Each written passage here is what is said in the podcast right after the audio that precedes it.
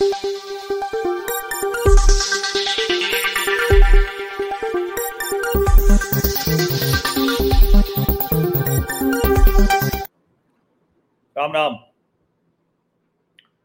2024 का चुनाव कैसा होगा?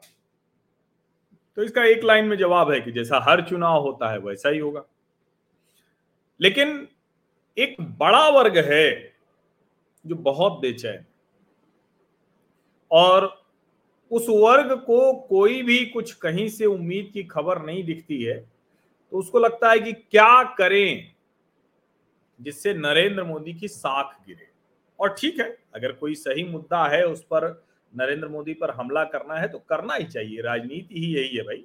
अगर नहीं करेंगे तो कैसे जीतेंगे? लेकिन जब कोई हमला इस तरह से करता है, जिसमें झूठ का तत्व बहुत ज़्यादा होता है, जिसको अंग्रेज़ी में फेक न्यूज़ कहते हैं। तो फिर वो असर नहीं करती। कई बार कर भी जाती।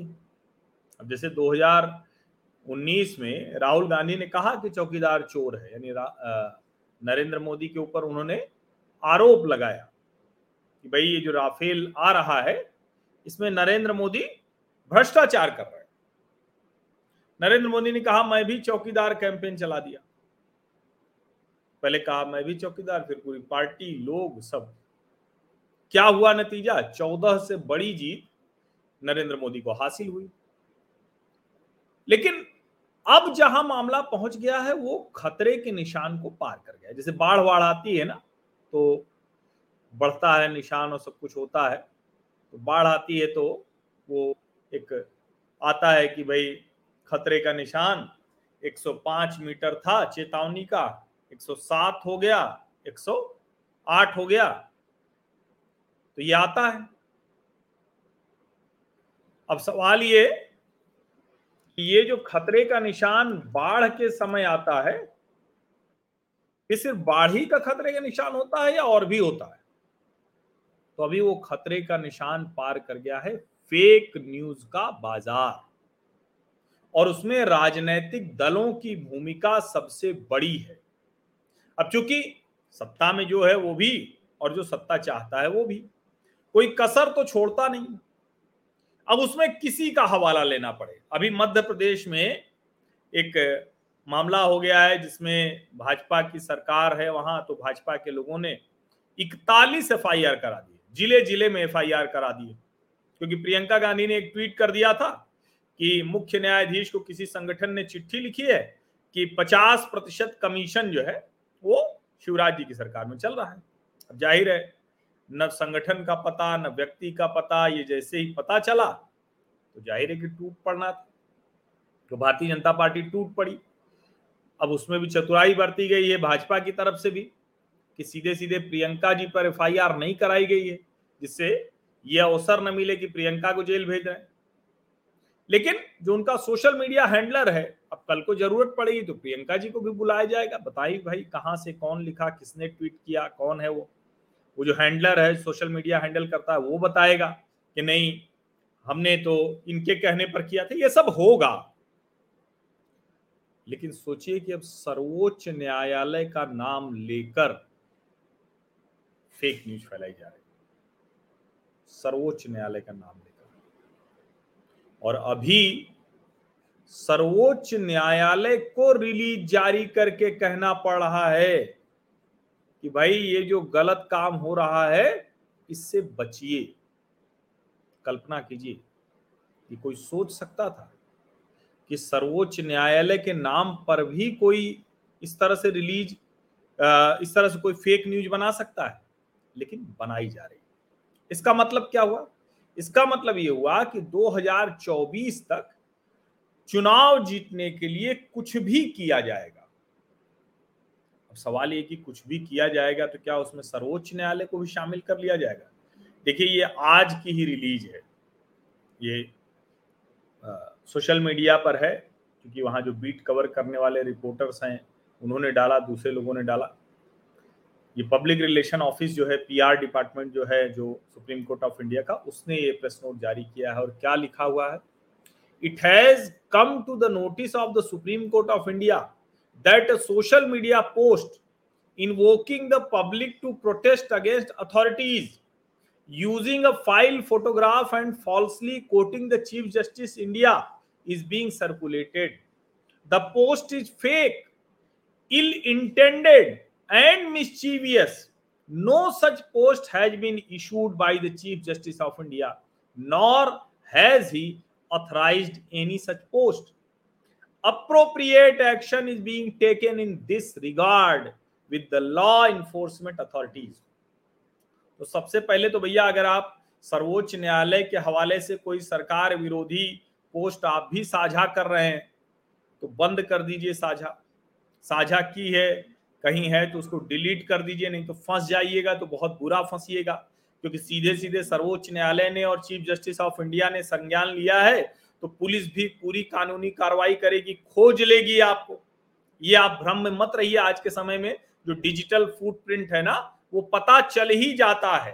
तो आप भले भाग जाए, कुछ भी कर लें तो उसको सबसे पहले तो मत कीजिए। और अगर करने की सोच रहे थे तो बिल्कुल मत कीजिए। आगे भी सर्वोच्च न्यायालय के हवाले से सरकार विरोधी कोई खबर मत डालिए।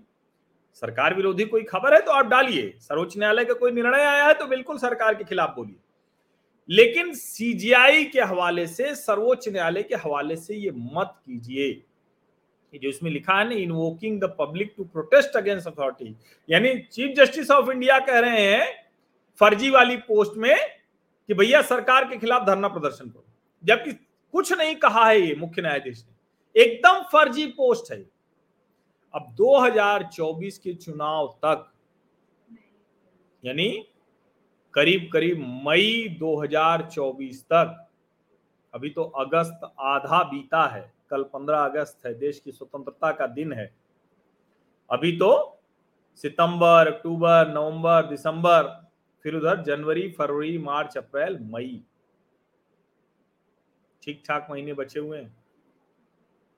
ये जो आठ नौ महीने हैं, इनमें फेक न्यूज़ का प्रवाह बढ़ेगा। कितना बड़ा हो गया है ये फेक न्यूज़ का खतरा, इसको सोचिए।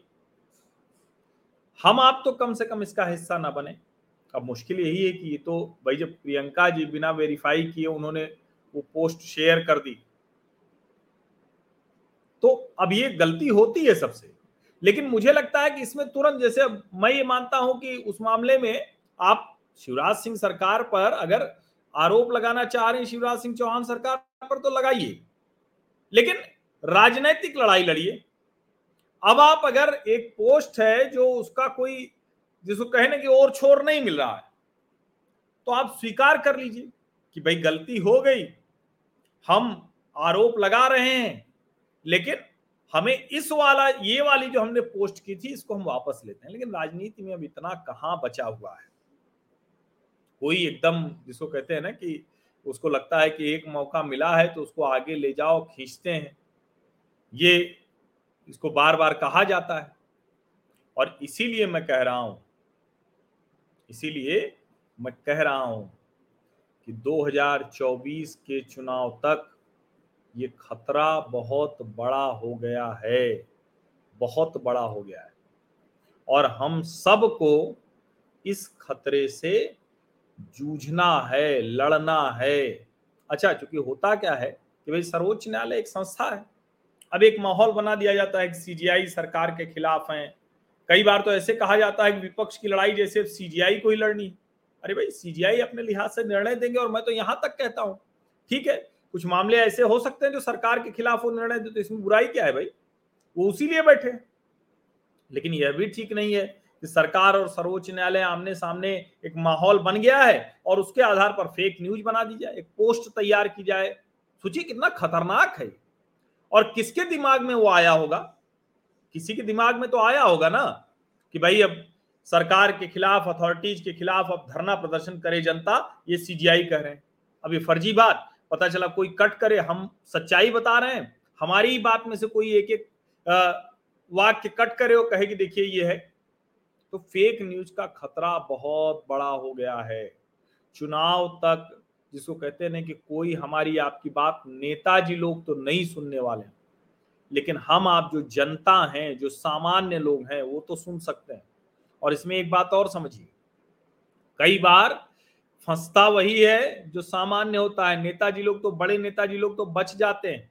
हमें तो याद है प्रशांत भूषण एक रुपया दिखा के अवमानना करने के बाद भी बच गए थे। बच क्या गए थे? फिर से वो सीजीआई से लेके सबके सामने वो जिरह कर रहे हैं, बहस कर रहे हैं। सामान्य आदमी फंसेगा तो उसका घर दुआर सब बिक जाएगा। तो आप झूठ के चक्कर में मत पड़िए, फ्रॉड के चक्कर में मत पड़िए। फेक पोस्ट को आगे मत बढ़ाइए। गलती से बढ़ गई कभी तो उससे माफ़ी मांग लीजिए डिलीट कर दीजिए। ये माफ़ी मांगने से कोई छोटा नहीं हो जाता है। इस बात को समझिए। ये राहुल गांधी का पॉलिटिकल नैरेटिव हो सकता है कि मैं राहुल गांधी हूँ राहुल सावरकर नहीं। सावरकर ने कोई ऐसी माफ़ी नहीं मांगी थी। वो एक रणनीतिक हम्म, चिट्ठी थी। हम्म। लेकिन अंग्रेज़ों से लड़ाई तो वही लड़ रहे थे ना। दो दो बार काला पानी की सजा उन्हीं को हुई थी। उस संदर्भ में आप अपनी गलती को अगर न माने तो ये तो बेहद खतरनाक हो जाता है। जैसे राहुल गांधी का भी वो मामला है, वो जो उन्होंने कहा कि सारे मोदी चोर क्या सारे चोर मोदी ही क्यों होते हैं, ऐसा कुछ उन्होंने जो भी कहा था वो, जिसके बाद पुनेश मोदी चले गए और उच्च न्यायालय तक उनको राहत नहीं मिली। तो अब बड़ा सामान्य सा था। सबसे पहले ही वो कहते कि भाई, गलती हो गई। हमारी ये नीयत नहीं थी, लेकिन ना, राहुल गांधी वाला गलती क्यों मानेंगे? बड़े आदमी है। इसको समझिए, बड़े आदमी है वो। अब देखिए, बता रहे हैं मित्र दिव्यांशु मेहता कि अब तो डीप फेक फेक वीडियोस भी आ गए हैं। यानी ऐसे ऐसे वीडियो आ जाएगा जो आपको लगेगा कि एकदम सच है। और वो सच रहेगा ही नहीं। ऐसे ऐसे वीडियो आ गए तो फेक न्यूज़ की इस लड़ाई में सिर्फ़ और सिर्फ़ हम आप मददगार हो सकते हैं। सर्वोच्च न्यायालय ने रिलीज़ जारी कर दी है सीजीआई चूँकि सीधे देख रहे हैं तो उसको हो सकता है पकड़ लिया जाए, वो फंस जाए। लेकिन फिर कोई दूसरा इस तरह का काम करेगा। हम आप रोकेंगे तो ये फेक न्यूज़ रोकी जा सक, रोका जा सकता है। रोकेंगे हम लोग, क्योंकि चुनाव तक तो ये बढ़ने वाला है आप सभी का बहुत बहुत धन्यवाद, क्योंकि लोकतंत्र में लोक का ही जागरूक सचेत होना सबसे महत्वपूर्ण है। सब्सक्राइब ज़रूर कर लीजिए, नोटिफिकेशन वाली घंटी दबा दीजिए, लाइक का बटन दबाइए। और एट मीडिया हर्षवीटी सोशल मीडिया प्रोफ़ाइल है मेरा, हर जगह। इसको टैग कीजिए और जिस मंच पर है उस पर साझा कीजिए। Twitter Facebook Instagram Koo Thread LinkedIn सब जगह इसी पर।